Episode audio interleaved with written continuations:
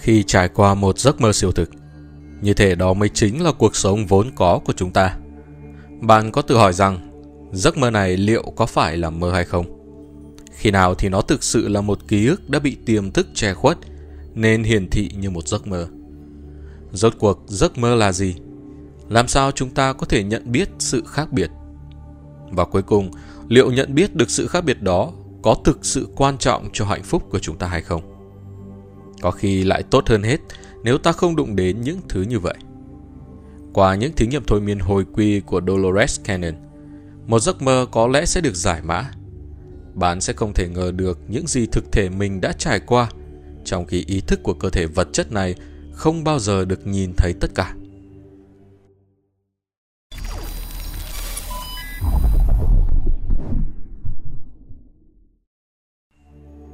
Trong công việc của tôi, nhiều người không tường thuật về bất kỳ một cuộc tiếp xúc thể chất thực tế nào với người ngoài hành tinh, hay nhìn thấy bất kỳ vật thể bay không xác định nào.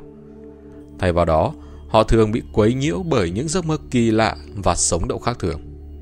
Các giấc mơ này thường mang một đặc tính riêng của chúng, và thường thì họ không thể quên được. Tất cả chúng ta đôi khi cũng có những giấc mơ sắc nét và rõ ràng khác thường đến mức dường như rất thực – và chúng ta thường cảm thấy nhẹ nhõm vì chúng không có thực. Chúng ta cũng có những giấc mơ mà ta còn nhớ được rất lâu sau đó. Đây là một phần bình thường của thế giới bí ẩn mà chúng ta gọi là giấc ngủ. Và đó thường là cách mà siêu thức diễn giải các sự kiện trong cuộc sống tỉnh thức của ta. Đó cũng là một cách mà siêu thức đang cố gắng gửi thông tin đến chúng ta thông qua các biểu tượng. Điều gì làm cho các giấc mơ về UFO, người ngoài hành tinh hay du hành không gian trở nên khác biệt. Mà vì sao chúng ta cần chú ý đến chúng cơ chứ? Tôi đã luôn nói, đừng có sửa thứ gì không bị hỏng. Nếu người đó đang sống bình thường và không có ký ức nào gây vấn đề, thì tốt hơn là cứ để yên cho giấc mơ đó và coi nó như là một sự tò mò thú vị mà thôi. Không cần phải làm cho cuộc sống phức tạp hơn chỉ vì một sự tò mò. Hãy nhớ, có những thứ một khi đã mở ra rồi thì không thể đóng lại được. Một ký ức khi đã được gọi ra thì bạn sẽ không thể quên nó đi được nữa. Và nó có thể tác động đến cuộc sống sau này của bạn mãi mãi. Tôi luôn mong rằng bất kỳ thông tin nào được hé lộ thông qua liệu pháp thôi miên cũng đều đem đến hiệu ứng tích cực cho các thân chủ của tôi. Vì vậy nếu có bất kỳ thông tin nào được phát hiện thông qua việc khám phá các giấc mơ của đối tượng, thông tin đó phải được đưa vào cuộc sống của họ theo một cách tích cực để họ có thể ứng phó với nó và trở lại cuộc sống bình thường. Quy tắc này cũng được áp dụng cho những người có ký ức tỉnh thức về việc tương tác với người ngoài hành tinh. Cuộc sống hiện nay là quan trọng nhất và họ phải tiếp tục sống một cách bình thường nhất có thể. Vậy nên trách nhiệm của nhà trị liệu là giúp họ ứng phó với bất kỳ điều gì được hé lộ và đưa chúng vào đúng bối cảnh. Chúng tôi đã phát hiện ra rằng linh hồn thực ra không bao giờ ngủ. Chỉ có cơ thể trở nên mệt mỏi và linh hồn sẽ rất buồn chán nếu cứ loanh quanh ở đó chờ cho cơ thể tỉnh lại. Vì vậy trong khi cơ thể ngủ, linh hồn của chúng ta, cái phần thực sự là chúng ta, trải qua rất nhiều cuộc phiêu du.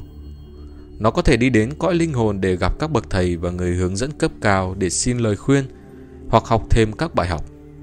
Nó cũng có thể chu du đến những nơi khác trong thế giới của chúng ta, hay thậm chí phiêu lưu đến các thế giới và chiều không gian khác. Những chuyến du ngoạn này đôi khi phải được ghi nhớ lại trong vài khoảnh khắc, đặc biệt là trong loại giấc mơ phổ biến mà ta thấy mình đang bay. Phần cốt lõi đó của chúng ta luôn luôn quay lại với cơ thể khi đến lúc thức dậy, bởi vì nó được kết nối với cơ thể bằng sợi dây bạc. Cái dây rốn này sẽ không bị cắt rời cho đến khi thể xác chết đi, và khi đó linh hồn được giải thoát. Trước khi bắt đầu sự nghiệp điều tra về UFO, tôi chưa từng nghĩ rằng cơ thể vật chất có thể thực sự di chuyển đi đâu đó trong trạng thái ngủ. Rốt cuộc thì cơ thể sẽ thức tỉnh nếu nó được di chuyển, đúng không? Đây là một phần của quá trình học hỏi của tôi trong việc điều tra những khả năng kỳ lạ khác này. Trong những ca này, tôi đã cố gắng dò hỏi cẩn thận để chắc chắn rằng trải nghiệm đó thực sự là một trải nghiệm với cơ thể vật chất, chứ không phải một trải nghiệm tâm linh xuất hồn. Chúng có thể giống nhau, nhưng diễn tả lại khác nhau. Trong một sự kiện xuất hồn, người đó có thể nhớ được cảm giác rời khỏi cơ thể của họ. Thường thì họ có thể nhìn xuống và thấy cơ thể của họ đang say ngủ trên giường. Họ mô tả việc nhập lại vào các vỏ rỗng sau cuộc hành trình của họ. Họ cũng thường tả có nhìn thấy sợi dây bạc Sợi dây rốn kết nối linh hồn với thể xác. Đôi khi họ diễn tả cảm giác được sợi dây đó kéo giật lại nếu họ đã rời đi quá lâu. Trong công trình của mình, tôi đã phát hiện ra rằng cơ thể có thể tồn tại mà không cần linh hồn phải trú ngụ thường trực trong nó. Cơ thể được duy trì bởi một sinh lực tồn tại trong nó, nhưng nó không thể tiếp tục tồn tại mãi mãi nếu không có sự hiện diện của linh hồn. Còn trải nghiệm kia về việc du hành của cơ thể vật chất được diễn tả theo một cách khác. Ca đầu tiên mà tôi gặp thuộc loại này là với một người đàn ông da đen phi thường, John Johnson, một nhà tâm lý học, người thường đi cùng tôi để phỏng vấn các trường hợp nghi ngờ bị người ngoài hành tinh bắt cóc. Vào những ngày đầu trong sự nghiệp điều tra của tôi, tất cả đều mới mẻ. Tôi thấy như mình đang khai phá một mảnh đất mới. Lúc đó tôi còn chưa phát hiện ra được khuôn mẫu mà bây giờ tôi có thể quan sát được. Điều này chỉ đến sau khi tôi đã điều tra rất nhiều trường hợp. Do không phải nhà tâm lý, tôi đã dựa vào kiến thức chuyên môn của John khi chúng tôi tiến hành phỏng vấn bước đầu với những người nghĩ rằng họ đã có trải nghiệm liên quan đến người ngoài tinh. Cậu ấy hỏi những câu mà tôi không bao giờ nghĩ tới. Những câu hỏi cho cậu ấy biết về sức khỏe tâm lý của đối tượng và của gia đình họ. Có lúc khi chúng tôi lên xe trở về nhà, cậu ấy cho tôi biết đối tượng có tâm lý không bình thường và cậu nghi rằng có hành vi lạm dụng trẻ em trong quá khứ của họ. Trong những trường hợp khác, cậu ấy nghi ngờ người đó đang tưởng tượng hoặc tìm kiếm sự chú ý. Tôi đã có được những bài học vô giá khi học được từ cậu ấy một số dấu hiệu cần chú ý. Đa phần cậu ấy sẽ nói gia đình đó bình thường và có vẻ họ chắc chắn đã có một trải nghiệm mà họ tin là có thật. Nếu cậu thấy ca đó đáng để theo tiếp, chúng tôi sẽ sắp xếp quay lại và cậu ấy hoặc tôi sẽ thực hiện thôi miên. Tôi đánh giá rất cao sự giúp đỡ và tư vấn của John trong suốt 3 năm chúng tôi làm việc với những ca này. Cậu ấy đã đi với tôi bao nhiêu dặm đường để điều tra những chủ đề dị thường này. Bất chấp trái tim ốm yếu luôn gây cho cậu nhiều đau đớn. Dường như cậu ấy uống thuốc điều trị tim nhiều như ăn kẹo. Nhưng cậu nói làm việc với tôi chính là điều giúp cậu có thể tiếp tục. Sự công tác của chúng tôi chỉ dừng lại khi John qua đời do suy tim vào năm 1990. Lúc ấy, cậu chỉ mới 53 tuổi. Không lâu sau khi tôi gặp John vào năm 1987, cậu ấy đã kể cho tôi nghe về trải nghiệm kỳ lạ của chính mình mà cậu ấy muốn dùng kỹ thuật thôi miên để tìm hiểu. Sự việc xảy ra vào năm 1981 khi cậu đi du lịch ở Ai Cập. Cậu được sắp xếp ở chung phòng với một người lạ tại một khách sạn ở Cairo. Cậu không thể nhớ được gì khác vào đêm đó ngoài việc thức giấc và thấy mình đang đứng ngay đầu giường của người bạn cùng phòng kia. Và hiển nhiên là làm người đó giật mình tỉnh giấc. Cậu không thể nhớ được lúc mình ra khỏi giường hay bước đến đó bằng cách nào. Tất cả những gì cậu nhớ được là một cái gì đó với một ánh sáng màu xanh. Tôi đưa ra giả thuyết rằng có thể cậu ấy bị mộng du. Hiện tượng này khá phổ biến nếu bạn cố gắng ngủ ở một nơi xa lạ, nhất là khi bạn đã mệt mỏi sau một cuộc hành trình. Cậu ấy có suy nghĩ về kiến giải này, nhưng rồi loại bỏ nó vì cậu không hề có tiền sử bị mộng du. Cậu chắc chắn rằng mình đã đến đâu đó và cậu muốn tôi giúp đỡ để tìm ra đó là nơi nào. Trước khi bắt đầu phiên thôi miên, cậu ấy tâm sự về nỗi lo lắng rằng cậu có thể gặp vấn đề về tim khi ở trong trạng thái thôi miên. Cậu liệt kê cho tôi các triệu chứng cần lưu ý và nhắc tôi đưa cậu thoát ra nếu các triệu chứng ấy xảy ra. Tôi nói với cậu rằng tôi tin tưởng những chuyện đó sẽ không xảy ra và tôi đã đúng. Cậu ấy đã đi qua phiên thôi miên một cách tuyệt vời. Tôi biết cậu ấy cũng là một nhà thôi miên nên tôi tin chắc sẽ không có gì khó khăn để đưa cậu ấy vào trạng thái nhập định. Bởi vì cậu biết các thủ tục, cậu đã trao cho tôi sự hợp tác hoàn toàn. Khi cậu ấy đã ở trong trạng thái nhập định, tôi đưa cậu trở lại ngày cậu đặt chân đến Ai Cập. Lúc đó cậu vừa mới xuống khỏi máy bay và đang chuẩn bị qua cửa hải quan. Khi làm việc với các ca hồi quy về hiện kiếp, đôi khi có sự e ngại trong lúc đối tượng nhớ lại sự kiện. Nhiều nhà thôi miên nói rằng đối tượng cảm thấy lo lắng khi quay trở về thời điểm xảy ra sự kiện. Tôi thấy khi tôi đưa đối tượng về trước khi sự kiện xảy ra, chứ không phải về ngay thời điểm chính xác của sự kiện, thì đối tượng không gặp trở ngại gì. Cách này như thể bạn lẻn vào bằng cửa sau và từ đó đi đến mục đích. Sau khi cậu ấy đã sống lại ký ức lúc ở sân bay và qua cửa hải quan với đoàn du lịch, tôi đưa cậu ấy tiến đến lúc ở khách sạn. Cậu đưa ra những mô tả chính xác về khách sạn cũng như bữa ăn trước khi cậu trở về phòng mình. Cậu đã mệt mỏi vì chuyến bay dài đến mức nhanh chóng chìm vào giấc ngủ. Như tôi đã nói, siêu thức không bao giờ ngủ. Nó luôn nhận biết được những gì đang xảy ra. Tôi biết là nếu có gì xảy ra trong đêm đó thì siêu thức của cậu ấy sẽ kể được cho tôi. Nếu như đó chỉ là một giấc mơ hay cơn mộng du siêu thức cũng sẽ cho tôi biết. Quả thật câu trả lời từ siêu thức của John đã làm tôi ngạc nhiên. Tôi đã được gọi ra và tôi ra ngoài qua mái nhà, quát trần của căn phòng. Dường như cậu ấy đang mô tả một trải nghiệm xuất hồn. Cậu ấy không hề nhận ra giọng nói đó bởi cậu chưa bao giờ nghe thấy nó. John mô tả, tôi chỉ bay lơ lửng lên thôi và tôi lơ lửng qua các đồ vật, qua các vật rắn. Trước đây tôi đã từng làm thế. Sau đó John thấy mình ở trong một căn phòng hình tròn được chiếu sáng lờ mờ. Cậu đang đứng trước một tấm bảng trắng lớn đang phát sáng. Ước chừng nó cao khoảng 4 mét rưỡi và rộng 2 mét rưỡi. Cậu có cảm giác mình không phải là người duy nhất trong căn phòng. Nhưng sự chú ý của cậu đang tập trung vào phiến đá lớn đó. Tôi đang nghiên cứu phiến đá. Trên đó có khắc những bài học. Tôi chưa từng thấy phiến đá này trước đây, nhưng tôi đã từng thấy những vật khác. Không phải ở thể rắn, nhưng tôi đã từng nhìn thấy những vật khác với văn tự ở trên đó. Rất tiếc là tôi không nhớ được nội dung của nó. Ngay khi tôi vừa đọc đến thì tôi đã quên nó rồi. Dường như tôi được gọi đến để đọc và thậm chí là để học nó. Vừa mấy phút trước, John còn đứng nghiên cứu phiến đá. Ngày phút sau, cậu đã trở lại trong căn phòng khách sạn của mình. Thế nhưng cậu không trở về giường của mình mà đứng bên một chiếc giường khác. Tôi vẫn đang cho rằng cậu ấy đã có một trải nghiệm xuất hồn.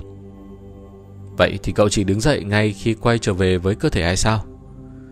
Câu trả lời từ siêu thức của John một lần nữa khiến tôi giật mình. Không phải tôi quay trở về cơ thể. Cơ thể đã luôn ở với tôi. Nó thực sự làm tôi ngạc nhiên và mất cảnh giác, vì đây là lần đầu tiên tôi nghe thấy như vậy. Ý cậu là cơ thể vật chất đã đi xuyên qua trần nhà và cậu đã làm điều này khá thường xuyên bằng cách dịch chuyển tức thời. Nhưng cậu chỉ thực hiện được nó khi được gọi ra mà thôi. Tôi đang nghĩ nó có thể ở trong cõi giới tâm linh. Nhưng không, John đã khẳng định rằng sàn nhà, tường và tất cả mọi thứ trong căn phòng đó đều ở dạng vật thể rắn, kể cả cơ thể của cậu. Chỉ có điều cậu không thể nhận ra căn phòng đó ở nơi nào khi chỉ nhớ khi cậu đứng đối diện với phiến đá. Bên tay phải có các tấm bảng và một lan can. Các tấm bảng các mặt sàn chính khoảng 60 phân và có một lối đi ở đó. Có nhiều tấm bảng và đồng hồ đo lường. Cậu ấy chẳng hiểu được bất kỳ thứ gì trong đó cả và cũng không được cho xem những thứ đó. Chỉ đơn giản là cậu thấy chúng khi quan sát khắp phòng. Phần mà John đang ở đó giống như một phòng trũng nó thấp hơn phần còn lại của căn phòng. Cậu cảm nhận có ai đó đang hiện diện, nhưng không thể nhìn về phía đó được. Trong phòng rất ít ánh sáng, nguồn sáng lớn nhất có vẻ chính là phiến tinh thể này. Mặc dù cậu đã được gọi ra nhiều lần và dường như đến rất nhiều nơi khác nhau trong suốt cuộc đời, thế nhưng căn phòng này với cậu hoàn toàn mới mẻ, không biết đường đi lối lại, không cảm thấy thân thuộc. Dường như mỗi căn phòng cậu chỉ cần đến một lần là đủ. Có khi thì cậu ở trong một thính phòng có khi là trong một căn phòng nhỏ hơn, Có khi là một thư viện. Thế nhưng có khi cậu chỉ cảm giác có sự chuyển động. Đó có thể là một cảm giác lơ lửng Hoặc có sự gia tăng vận tốc khi tôi bay lên. Cảm giác tự do có thể trở nên rất phấn khích. Đôi khi trong những chuyến du hành ngắn đó, Cậu nhìn thấy các sinh vật Trông họ giống như con người. Mặc dù họ đã chết, Nhưng họ đã từng là con người.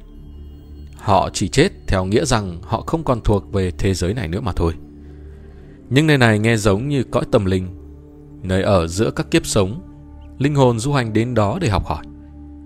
Cho đến khi John rời căn phòng và quay về, cậu chỉ thấy một chùm sáng màu lam nhạt chiếu từ trần nhà xuống sàn.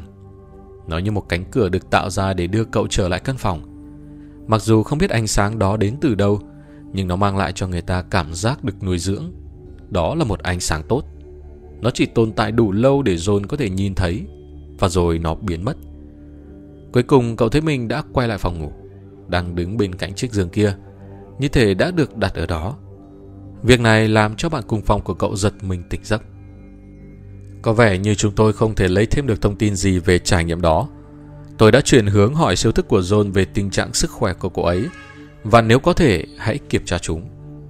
Thế nhưng quá trình này đòi hỏi một độ sâu đủ để một siêu thức có thể lưu thông khắp các cơ quan trong cơ thể. Nó chỉ có thể nhìn vào cơ thể một cách khách quan và cho đưa ra một số thông tin không quá chi tiết. Hiện tại, trái tim đó đang chết dần. Một ngày sớm thôi nó sẽ ngừng đập. John không thể làm được gì để cứu chữa tình trạng này cả. Khi thời gian của cậu ấy hết, cậu ấy sẽ ra đi. Cậu ấy cũng không muốn làm gì cả. Cậu đã hài lòng và chấp nhận nó. Tôi đã đưa ra những đề xuất về sức khỏe, nhưng chúng tôi biết chúng đều sẽ vô ích. Nếu siêu thức đã chắc chắn rằng không có hy vọng phục hồi, thì chẳng có gì mà người phàm có thể làm được nữa. Khi John tỉnh lại, cậu ấy không thể nhớ gì về những điều siêu thức của mình đã nói. Thường là như vậy. Đối tượng có thể nhớ được một số phần trong buổi thôi miên, nhưng nội dung khi tôi trao đổi với siêu thức của họ thì trống rỗng. Tôi nghĩ tốt nhất nên để cho John nghe điều đó từ chính cậu ấy khi cậu phát lại bằng ghi âm. Thay vào đó, cậu lại muốn mô tả những gì cậu nhớ được về căn phòng. Hầu hết chúng đều giống những gì đã được nói trong lúc thôi miên. Tôi không thể nhìn rõ những mặt số, đồng hồ đo và các thứ khác bởi vì tôi đứng cách chúng có dễ đến 6 mét. Đó là một căn phòng lớn và cao. Chị biết đấy, điều này nghe có vẻ điên. Nhưng có một lúc tôi đã tự hỏi liệu có phải mình đang ở bên trong trái đất không? Nghiêm túc đấy. Một thứ làm tôi nghĩ vậy là các bức tường đều lởm chởm như đá. Thực tế, nó giống như một cái hang hơn. Ngay cả sàn nhà cũng có vẻ là bằng đá.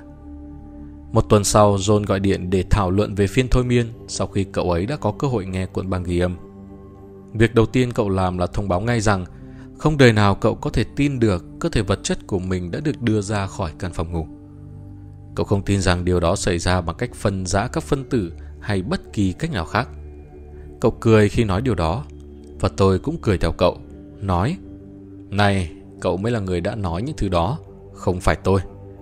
Cậu nói, cậu có thể tin nếu nghe được điều đó từ miệng một ai khác, chứ không phải chính mình. Cậu đã thực sự đùa cợt về chuyện đó, nhưng tôi cho rằng cậu ấy biết về thôi miên đủ nhiều để nhận ra nó phải là sự thật. Nếu không cậu ấy đã chẳng nói ra. Cậu ấy chỉ đang cố gắng biện minh điều đó với chính mình như tất cả những người khác đã có cùng trải nghiệm. Họ cố gắng tìm những lời giải thích khác thay thế để tâm trí của họ có thể chấp nhận. Vậy nên rõ ràng cho dù bạn là một nhà điều tra quen thuộc với các kỹ thuật và bản chất của thôi miên, thì phản ứng cũng vẫn là như vậy. John đã làm việc với những bệnh nhân đang hấp hối trong bệnh viện và cố gắng chuẩn bị cho họ về thế giới mà họ sắp bước vào.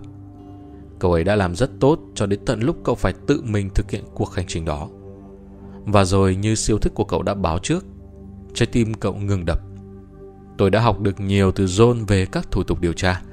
Tôi sẽ luôn nhớ những lúc cậu ấy cho tôi lời khuyên. Nhưng tôi biết ơn vì đã có vinh dự được biết cậu trong khoảng thời gian ngắn ngủi đó. Trải nghiệm của John cho thấy sự khó khăn khi phân biệt giữa cuộc gặp gỡ với người ngoài hành tinh và việc du hành trong cõi trung giới. Tôi đã bắt đầu chú ý đến các giấc mơ bất thường của các đối tượng khi làm việc với phim cho quyển sách Những người gác vườn. Anh ấy không có ký ức tỉnh thức nào về các cuộc gặp gỡ với người ngoài hành tinh đó, chỉ có những giấc mơ gây sáng chấn. Khi chúng tôi khám phá những giấc mơ đó, chúng tôi đã tìm thấy những cuộc gặp gỡ này thực tế xảy ra từ thời thơ ấu của anh ấy. Một vài chi tiết được phát hiện đã tạo nên một khuôn mẫu mà sau này tôi thấy lặp đi lặp lại nhiều lần. Câu chuyện tôi gặp được Carrie thực sự là quá lạ thường để có thể coi là trùng hợp. Bạn tôi, Connie, đã từng nhắc đến một người bạn lâu năm của cô ấy là một nghệ sĩ sống ở Houston. Carrie đã có những giấc mơ kỳ lạ và có thể là các linh ảnh ám chỉ có liên hệ với người ngoài hành tinh. Connie nghĩ tôi có thể thích làm việc với cô ấy, nhưng điều đó có vẻ rất khó xảy ra vì Carrie sống ở quá xa. Cô ấy bị giới hạn vì chồng cô không cho phép cô đi xa nhà. Cô ấy chưa từng đến thăm Connie kể từ khi cô này chuyển đến Arkansas, mặc dù Connie là một người bạn thân thiết lâu năm. Rồi sự tình cờ kỳ lạ ập đến, đem chúng tôi lại với nhau. Connie đến Houston để thăm Carrie và trở nên ốm nặng. Cách duy nhất để cô ấy có thể trở về nhà ở Arkansas là để Carrie lái xe chở cô đi. Trong hoàn cảnh đó, chồng cô đã cho phép và Carrie lên đường. Còn đi gọi cho tôi vào một buổi tối thứ ba sau khi đã trở về nhà. Cô ấy muốn tôi đến nhà để gặp Carrie và để cô bạn này kể về các trải nghiệm của mình và có thể thực hiện hồi quy. Cô ấy biết mình sẽ không bao giờ đến vùng chỗ chúng tôi nữa, nên đây có lẽ là cơ hội duy nhất để cô ấy gặp tôi. Chúng tôi gặp nhau ăn tối vào hôm đó, và sau đó tôi yêu cầu cô ấy kể về các trải nghiệm để tôi ghi âm. Cô ấy có ký ức về những giấc mơ liên quan đến người ngoài hành tinh, nhưng cô chủ yếu muốn tìm hiểu về một trải nghiệm xuất hồn và một linh ảnh mà cô được chứng kiến – nó đã có một tác động lớn đến cuộc sống của cô ấy, mặc dù những người khác lại coi nhẹ nó. Tôi nói với cô ấy rằng tôi sẽ tìm hiểu bất kỳ điều gì cô ấy muốn. Tôi tin việc giúp cô ấy quan trọng hơn là tìm ra thêm một mẩu thông tin thú vị khác về UFO. Trải nghiệm xuất hồn xảy ra vào năm 1978 khi cô đang chuẩn bị đi ngủ. Cô ấy biết là mình vẫn chưa thiếp đi. Cô đã thay áo ngủ và đang ngồi ở bên giường thì nghe thấy một giọng nói trầm trầm vang lên từ phía góc trên căn phòng nói rằng Carrie, đi với tôi. Anh ta không nói to, tiếng nói đó đánh vào ngay đây. Cô chỉ vào chán mình. Thế rồi tôi cảm thấy mình giống một chiếc khăn ướt. Chỉ biết cảm giác khi mà chị nhúng một chiếc khăn vào nước rồi nhấc nó lên. Cả cái khăn dính lại vào nhau và trở nên nặng nề không. Sau đó tôi thấy mình cứ nổi lên và ra khỏi cơ thể. Và đột nhiên tôi trôi bồng bềnh trong một thứ xám xịt, mơ hồ, không hình dạng, như thể hư vô. Khi tôi thoát ra khỏi cơ thể mình, tôi nhìn thấy nó. Đó chính là thứ mù mờ không hình dạng đó, và nó có một đôi mắt đen, sâu thẳm, đầy yêu thương. Rồi đột ngột chúng tôi không còn ở trong phòng nữa. Chúng tôi đang lơ lửng ở trên vạn vật. Từ góc nhìn này, Carrie đã được cho thấy 5 cảnh liên tiếp. Dường như chúng được áp dụng cho các sự kiện trong tương lai của cô ấy. Và cô ấy được xem chúng theo trình tự thời gian. Đối với tôi, chúng có vẻ đầy tính biểu tượng, tương tự như kiểu mà siêu thức của chúng ta sử dụng trong giấc mơ. Nhiều năm trôi qua kể từ trải nghiệm này, và một vài sự kiện đã xảy đến trong cuộc đời Carrie, trừ một sự kiện để lại ấn tượng lớn nhất, cũng như đã gây ra nỗi sợ hãi và bối rối lớn nhất. Cô ấy chưa bao giờ có thể quên được nó. Cô ấy nhìn thấy một vùng nước. Cô không thể xác định đó là hồ hay đại dương, nhưng có những ngọn đồi và cây cối mọc lan đến mép nước. Cô đang lơ lửng phía trên và nhìn xuống chỗ đó. Nước có màu xanh lục và vô cùng náo động, như thể đang trải qua một cơn bão. Bầu trời cũng mang màu xanh lục và có những con sóng lớn. Và rồi cô ấy nhìn thấy hàng ngàn con cá chết nổi ngửa bụng trên mặt nước. Có hai con chim trắng đang bay qua trên mặt nước thì bất ngờ rơi xuống. Sau đó cô ấy được nhìn thấy một thành phố đã bị phá hủy một phần. Có hàng trăm và hàng trăm người đang mang bệnh ở những giai đoạn khác nhau. Cô nhìn thấy chính mình trong số đó, đang cho những người đó ăn và cố gắng chăm sóc họ. Những từ này bỗng hiện ra trong đầu cô. Rồi một số có thể ăn được, còn với số khác thì nó biến thành giấm trong miệng họ. Với tôi điều này nghe như trong kinh thánh. Trong chuỗi sự kiện này, cô ấy biết mình không bị bệnh và cũng biết mình không thể bị bệnh. Hình ảnh này được hiện ra không phải để làm Carrie sợ. Đây là lý do tại sao cô được gửi đến trái đất. Cô ấy phải được chuẩn bị cho những thời điểm sắp tới. Nó còn lặp lại đến 3 hay 4 lần nữa. Carrie tiếp tục. Rồi đột nhiên tôi nhìn thấy mình đã trở lại phòng ngủ, đang ngồi trên giường. Tôi nhìn sang xem chồng tôi còn thức không, thì anh ấy đang nằm ngáy ở đó. Và tôi run rẩy khi nhìn quanh phòng. Không có gì thay đổi cả. Tôi đứng dậy và đi ra khỏi phòng làm việc nhỏ, hút một phần điếu thuốc rồi dập tắt. Tôi đổ mồ hôi. Tôi đã sợ chết khiếp. Tôi không sợ vì những gì mình đã nhìn thấy, mà sợ vì tôi biết mình không phải ngủ mơ. Tôi không biết chuyện gì đã xảy ra, nhưng cuối cùng tôi cũng bò lên giường và thiếp ngủ. Sáng hôm sau, tôi đã gọi cho 4 hoặc 5 bộ trưởng. Tôi đã bắt đầu bằng việc đó, vì nghĩ rằng điều gì đó đã đến để nói cho tôi biết về tương lai. Tôi nhanh chóng phát hiện ra rằng họ không phải là những người mà tôi nên gọi. Điều đầu tiên họ gợi ý là tâm thần tôi đang có gì không ổn. Thế là tôi biết có một số điều chị không thể thảo luận với người khác. Tôi biết đó không phải là một giấc mơ. Tôi đã sợ hãi như vậy trong suốt 2 hoặc 3 năm. Vì tôi biết những điều đó sẽ xảy ra. Không phải là tôi tin những điều đó sẽ xảy ra, mà tôi biết rằng chúng sẽ xảy ra. Chẳng có ích gì khi một vài sự kiện đầu tiên bắt đầu xảy đến. Cô tỏ ý rằng sự kiện này là trải nghiệm chính mà cô muốn khám phá trong trạng thái thôi miên. Cô tin chắc rằng những trải nghiệm khác gợi ý về người ngoài hành tinh cũng chỉ là những giấc mơ, mặc dù chúng sống động một cách đáng ngại. Dù vậy, tôi cũng khuyến khích cô ấy kể cho tôi nghe về những giấc mơ đó, chỉ để làm tư liệu. Cô đã mô tả một giấc mơ hay một cơn ác mộng, sống động đến mức cô chưa bao giờ quên được. Nó xảy ra vào đầu tháng 9 năm 1963 khi cô ấy đang là một sinh viên 19 tuổi tại một trường đại học ở Texas. Trong giấc mơ, cô ấy thấy mình ở trong một căn phòng có tường cong, đứng giữa những dãy lồng ấp. Cô gọi chúng là lồng ấp vì trong đó có những đứa trẻ sơ sinh. Nhưng chúng không giống bất kỳ đứa bé nào mà cô từng thấy trước đây. Cô ấy đã vẽ những bức hình về chúng và nói rằng cô sẽ gửi những bức hình đó cho tôi. Những đứa trẻ này có cái đầu to tướng, đôi mắt cũng to, tương phản rõ ràng với cơ thể nhỏ xíu và tèo tắp của chúng. Chúng hoàn toàn chìm trong một chất lỏng và cô ấy biết chúng đang phát triển trong đó. Bọn trẻ đang giao tiếp với nhau qua tâm trí của mình và chúng có một kho từ vựng khổng lồ về những từ phức tạp. Những đứa trẻ trong các lồng ngấp dường như đang ở cùng một giai đoạn phát triển.